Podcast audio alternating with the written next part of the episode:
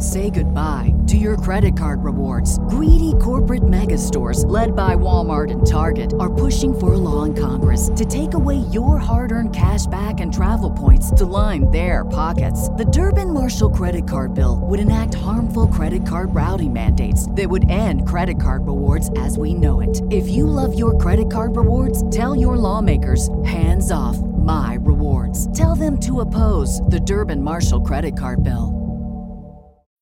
When you need mealtime inspiration, it's worth shopping Kroger, where you'll find over 30,000 mouthwatering choices that excite your inner foodie. And no matter what tasty choice you make, you'll enjoy our everyday low prices, plus extra ways to save, like digital coupons worth over $600 each week. You can also save up to $1 off per gallon at the pump with fuel points. More savings and more inspiring flavors make shopping Kroger worth it every time. Kroger, fresh for everyone. Fuel restrictions apply. The story you're about to hear is true. The names have been changed to protect the innocent.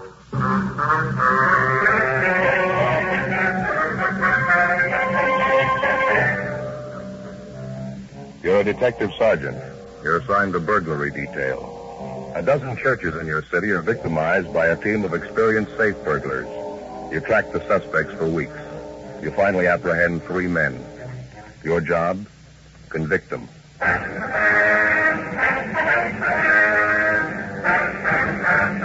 Dragnet. The documented drama of an actual crime. For the next 30 minutes, in cooperation with the Los Angeles Police Department, you will travel step by step on the side of the law through an actual case transcribed from official police files. From beginning to end, from crime to punishment, Dragnet is the story of your police force in action.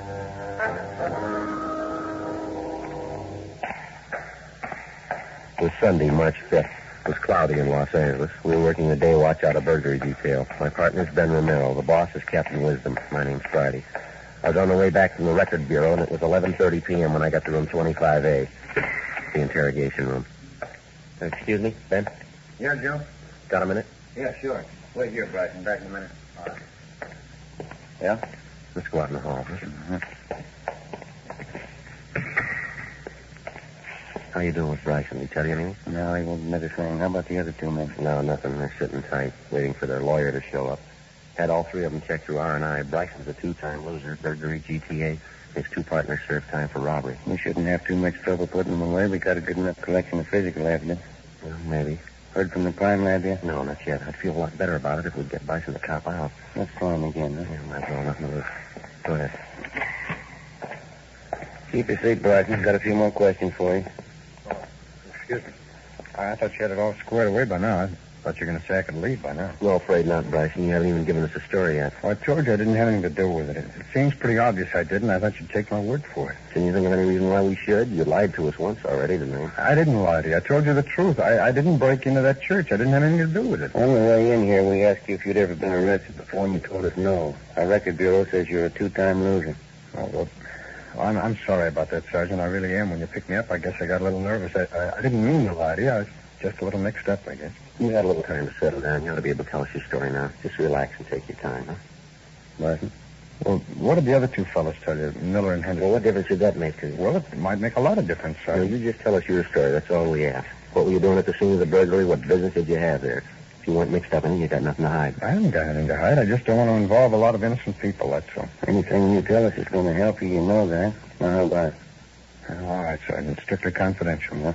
Well, one of those other fellows you picked up tonight, the dark-haired fella, his name's Miller. Tony Miller. He's engaged to marry my sister. Yeah, well, I to do Now, please, give me a chance. All right. I'd like to lay it all out for Go you. ahead. Well, ever since my sister got engaged to Miller, I've been worried about it. I never liked him to begin with. Lately, I've been keeping an eye on Miller, him and that friend of his, Henderson. Yeah? I knew they were up to something, and then I read in the paper about that string of church burglaries, that guys breaking into churches, nothing at the safe. Yeah. Well, I had an idea it was Miller and his friend. How do you mean, Bryson? What made you think it was him? I had an idea, that's all. I, I couldn't prove anything. It was just a hunch. You must have had some reason to suspect him. Nothing definite, no. I, I, I just knew something was wrong, that they were up to something. Well, then, early tonight, I saw a friend of Tony Miller. They were on the bars in the neighborhood.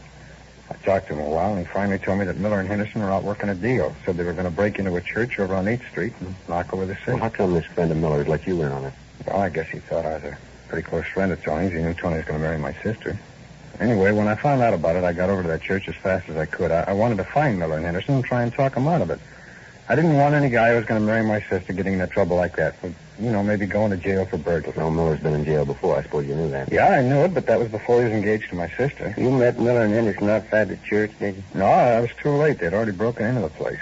So I, I went around the back of the church, and I saw one of the stained glass windows was broken where they'd gotten in. I climbed up on the sill there, and I could see them working inside. It some kind of a small back room. They were working on the safe, both of them, Miller and Henderson. That's so.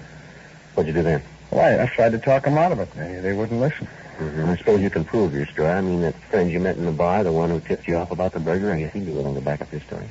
Well, I'm not sure, Sergeant. He might lie. He might not want to get involved. How about Miller and Henderson? They'll back it up, won't they? If you weren't involved in the deal, there wouldn't be any reason for them to implicate you, would But Tony Miller thinks it's my fault he's in jail. He hates me.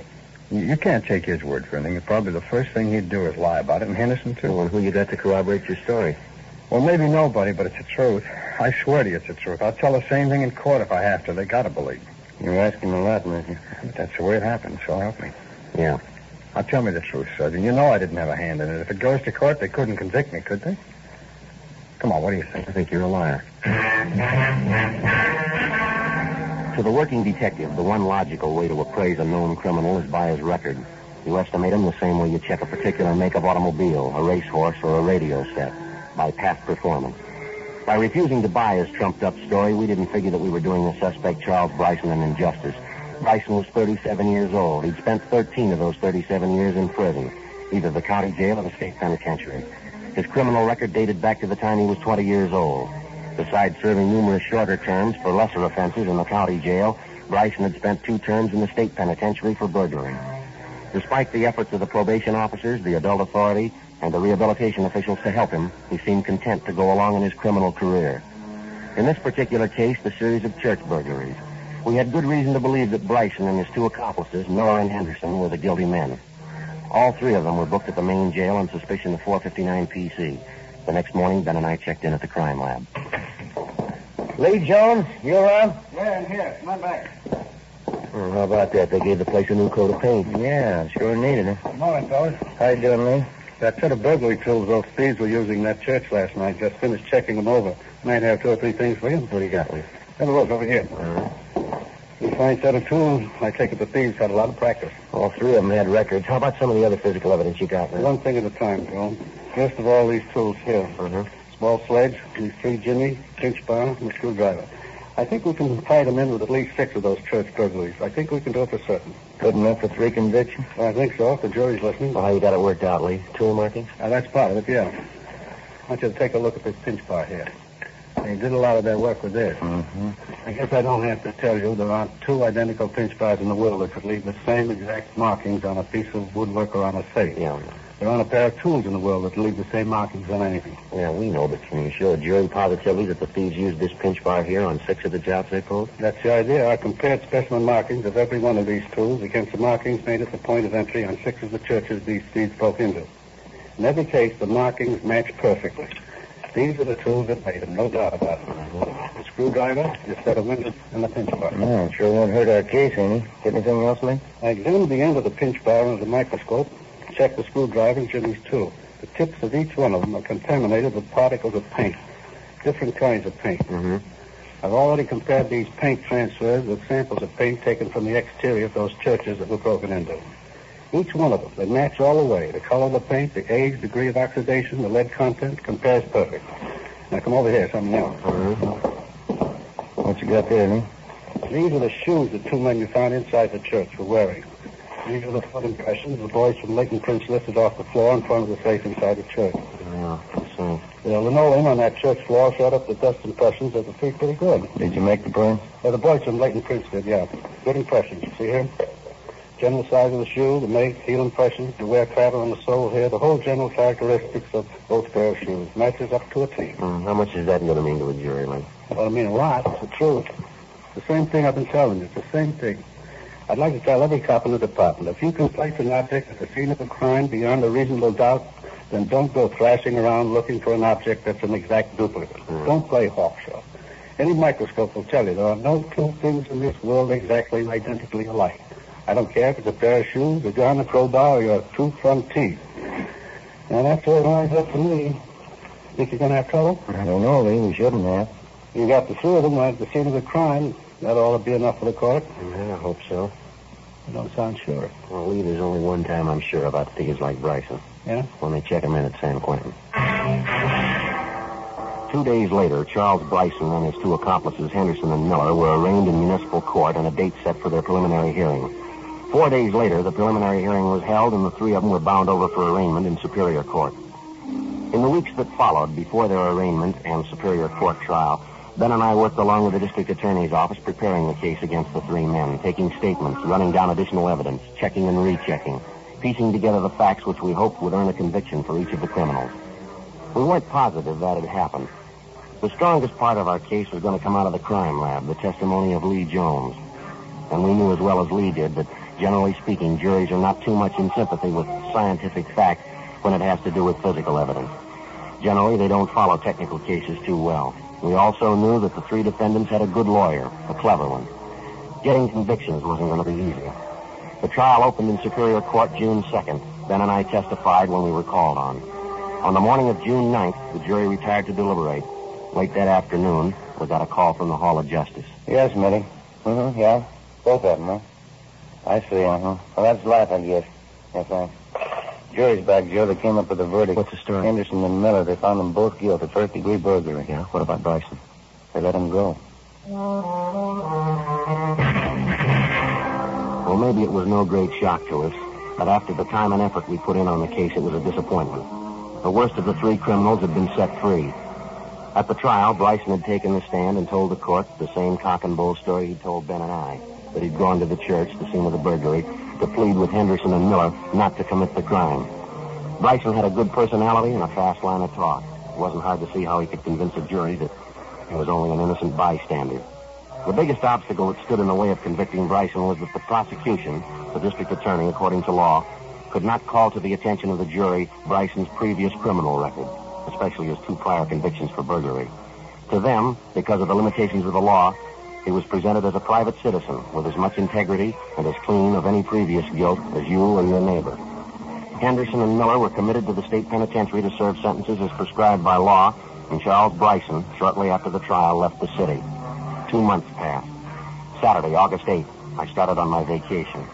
Two weeks later, on August 22nd, I checked back in for work. Hi, Joe. Good to see you. Hi, Jim. What's been doing?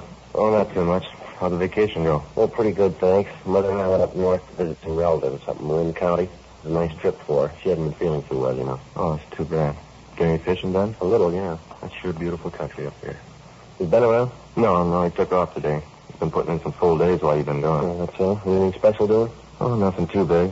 String of chain store burglaries, south end of town. I've been working along with Ben. Yeah. Giving you much trouble? It's been going a couple of weeks. Not getting any better. I begin to feel the pressure a little. Well, how's it stand? Any leads on a suspect? Just one. Yeah? A Guy by the name of Charles Bryson. When our suspect, Charles Bryson, left Los Angeles after his trial some three months before, we had reports that he was headed east for the city of Memphis, Tennessee. In subsequent weeks, we had word that he was also seen in St. Louis, Missouri, where police officers had him under surveillance as a possible suspect in a robbery there. On or about August 10th, the St. Louis police lost track of Bryson. A week later, the newest series of burglaries began throughout Los Angeles. The thief's M.O. matched that of Bryson down to the last detail. The places burglarized were chain stores, supermarkets generally. The method of entry was the same, prying open a back window with a pinch bar or similar tool. The manner in which the safes were opened in the various business places, that matched too. So did five sets of foot impressions found at the scene of five different burglaries, each of them made by a man wearing tennis shoes. The operation corresponded exactly to the way Bryson worked. But there was one big hitch in the investigation. Nobody could be sure Bryson was back in town. No one had seen him. No one had heard from him. Monday, August 24th, 8 a.m. Got us running in circles so far, Joe. I can't figure it. I bet lunch money is Bryson, but we can't even start to prove Well, how about the people in town Bryson runs with? They all been checked out? The one we know about, yeah, his friends, relatives, always know him hanging out. We've been over it every inch of the way. If anybody knows, they're not saying. There's no trace of him. Yeah, that's a possibility. Maybe we're wrong. Go ahead. What do you mean maybe we're wrong? Well, the only lead we've got is the M.O. Bryson isn't the only thief who operates that way. It could be another man using the same system. Yeah, we thought about that. You ran a check through the stats office? Yeah, uh-huh. The only known burglars in our records who operate like Bryson are either in jail or out of town or they're dead. We checked it through a couple of times. Keeps coming out the same way. Bryson's the only strong lead we got. Yeah, but I got it. Burglary Friday. Yes, sir. You know, Sir Sergeant Tabor's out right now. Is there any message? Well, I guess about ten minutes. Yes, sir. Right. I'll tell him. Thank you. You're sure the M.O. on all these jobs matches Bryson, huh? All the way. That's what's got me stumped. If the guy is pulling these jobs and he is in town, somebody should have spotted him. These chain stores he's hitting. We've had stakeouts on him for ten days. Uh-huh. I've got every informant we know watching for Bryson, and not a sign. Hopefully a minute ago, Jim said they'd call back. Oh, thanks. Get this teletype this morning. I've been announcing from San Quentin. Might be a line on Bryson. Let me see. An answer on that mail watch we asked him for. Uh-huh. What angle's this, Ben? You remember church burglaries, Miller and Henderson, two lieutenant for San Quentin? Oh, yeah. You asked Clayton for a mail watch on both of them, did you? Yeah, I figured there was a chance Bryson might write to him. Looks like it got us a lead. Well, what have they got there? Well, it's from the warden's office, and so it says, um, regarding your request on information concerning Charles Bryson, on August 22nd, Anthony Miller, our number 172156J, received letter from person signing himself George Cameron. Contents of letter suspicious. Cameron. That mean anything to you? I just checked Bryson's package again down to R&I. Cameron was his mother's maiden name. Bryson's used it as an alias before, quite a few times. Uh-huh. How about the return address on the letter, Ben? Los Angeles? Main post office, General 11. Monday, 10 a.m. We alerted the post office detail and arranged for a mail watch on all incoming letters through general delivery addressed to Charles Bryson, George Cameron, or to another of the suspect's known aliases. A week passed. No sign of Bryson, no trace of any of his correspondence through general delivery. Another week went by. Two more chain store burglaries. The M.O. in each case was the same. It matched closely to Bryson's known working habits.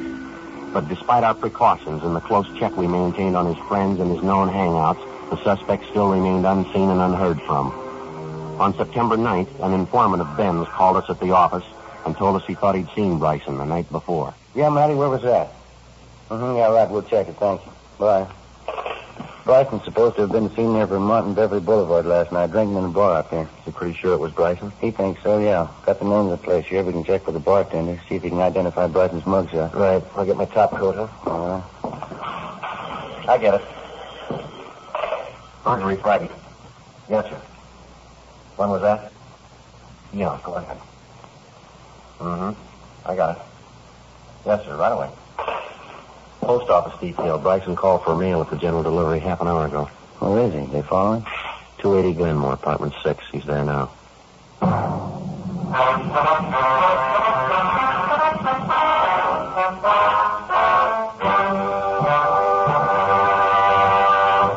You are listening to Dragnet, authentic stories of your police force in action.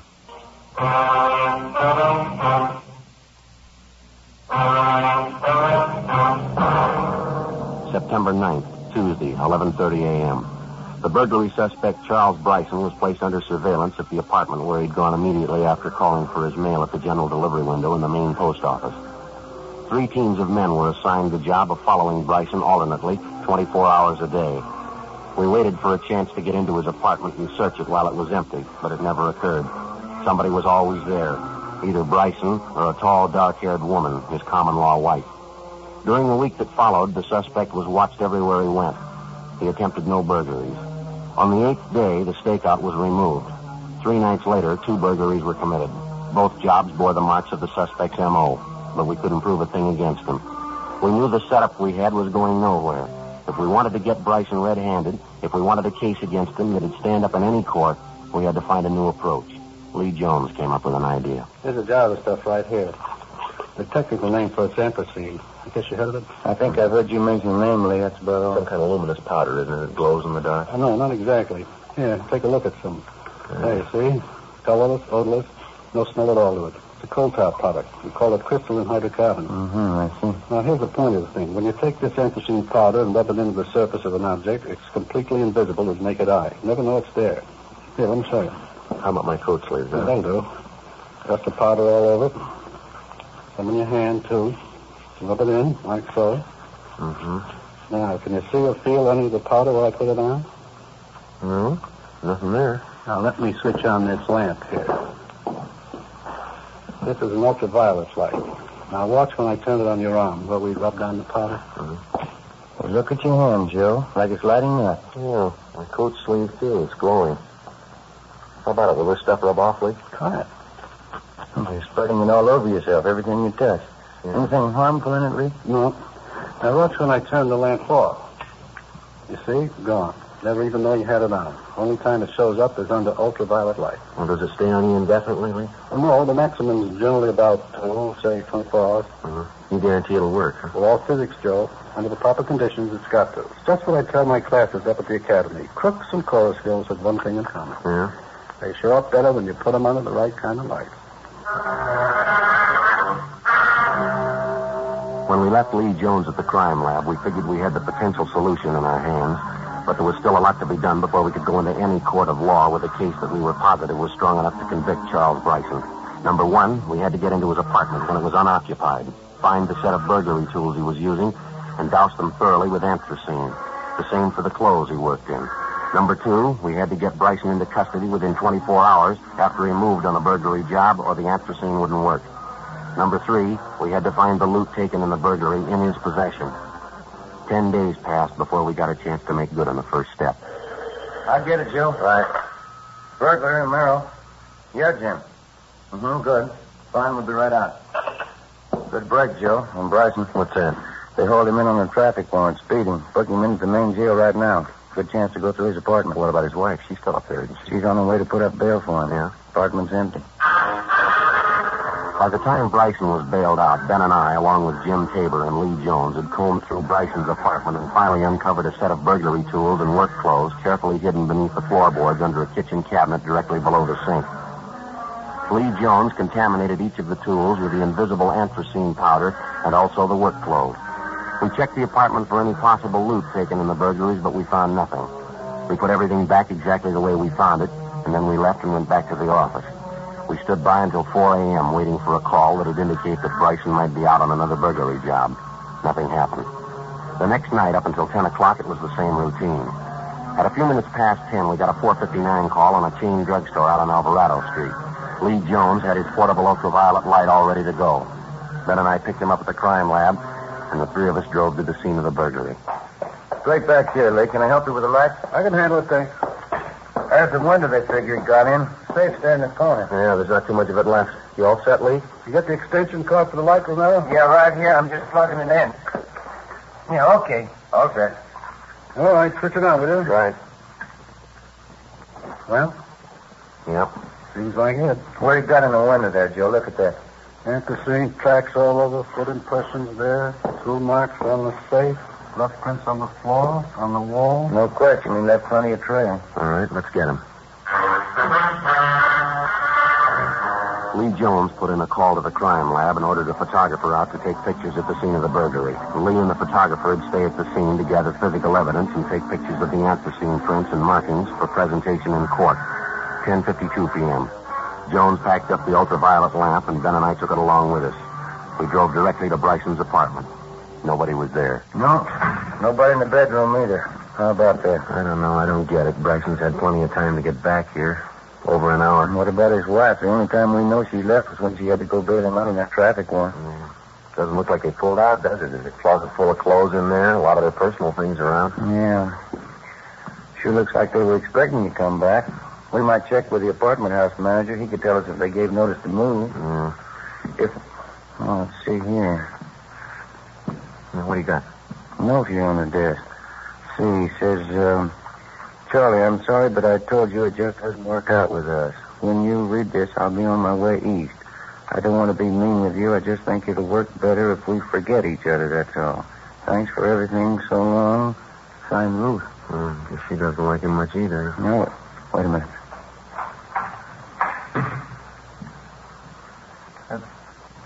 What have you done? Police officers, Bryson. I'd like to talk to you for a minute. Oh, I know who you are. I remember. What do you want? Ben, you want to plug in that light? Yeah, the outlet right over here. What is all this? You said you wanted to talk to me. What's it all about? You all set, Ben? Just a minute. All right, okay, turn it on. What are you doing? Hey, what are you trying to do to me? You've done it all to yourself, mister. Lit up like a Christmas tree, Joe. It's all over him, head Hey. to foot. My clothes, your hands. What is it? There's, light glowing all over them. What are you doing? It's a chemical, Bryson. Harmless. Same stuff you left all over the drugstore tonight. Pack up, Ben. Come on, let's go, Bryson. I don't understand. What's this whole thing all about? You'll understand it. Here. Huh? A note for you. Oh.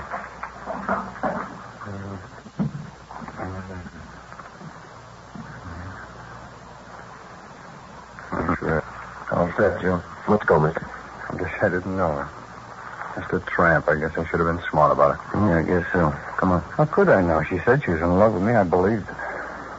Well, what am I going to say when they ask me? All our friends, they're all going to ask me. They'll say, what happened to Ruth? I'll say, what happened this time? What am I going to say happened this time? What are you going to say to the jury this time?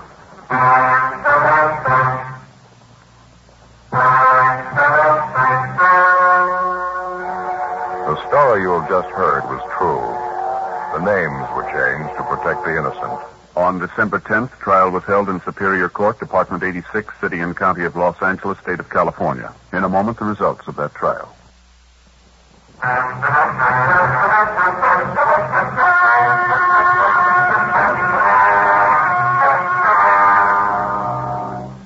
Charles Lang Bryson was tried and convicted on three counts of first degree burglary. This is punishable by imprisonment in the state penitentiary for not less than five years. However, due to his previous convictions on this and other felony counts, Bryson was judged an habitual criminal. He was sentenced to spend the rest of his natural life in the state penitentiary.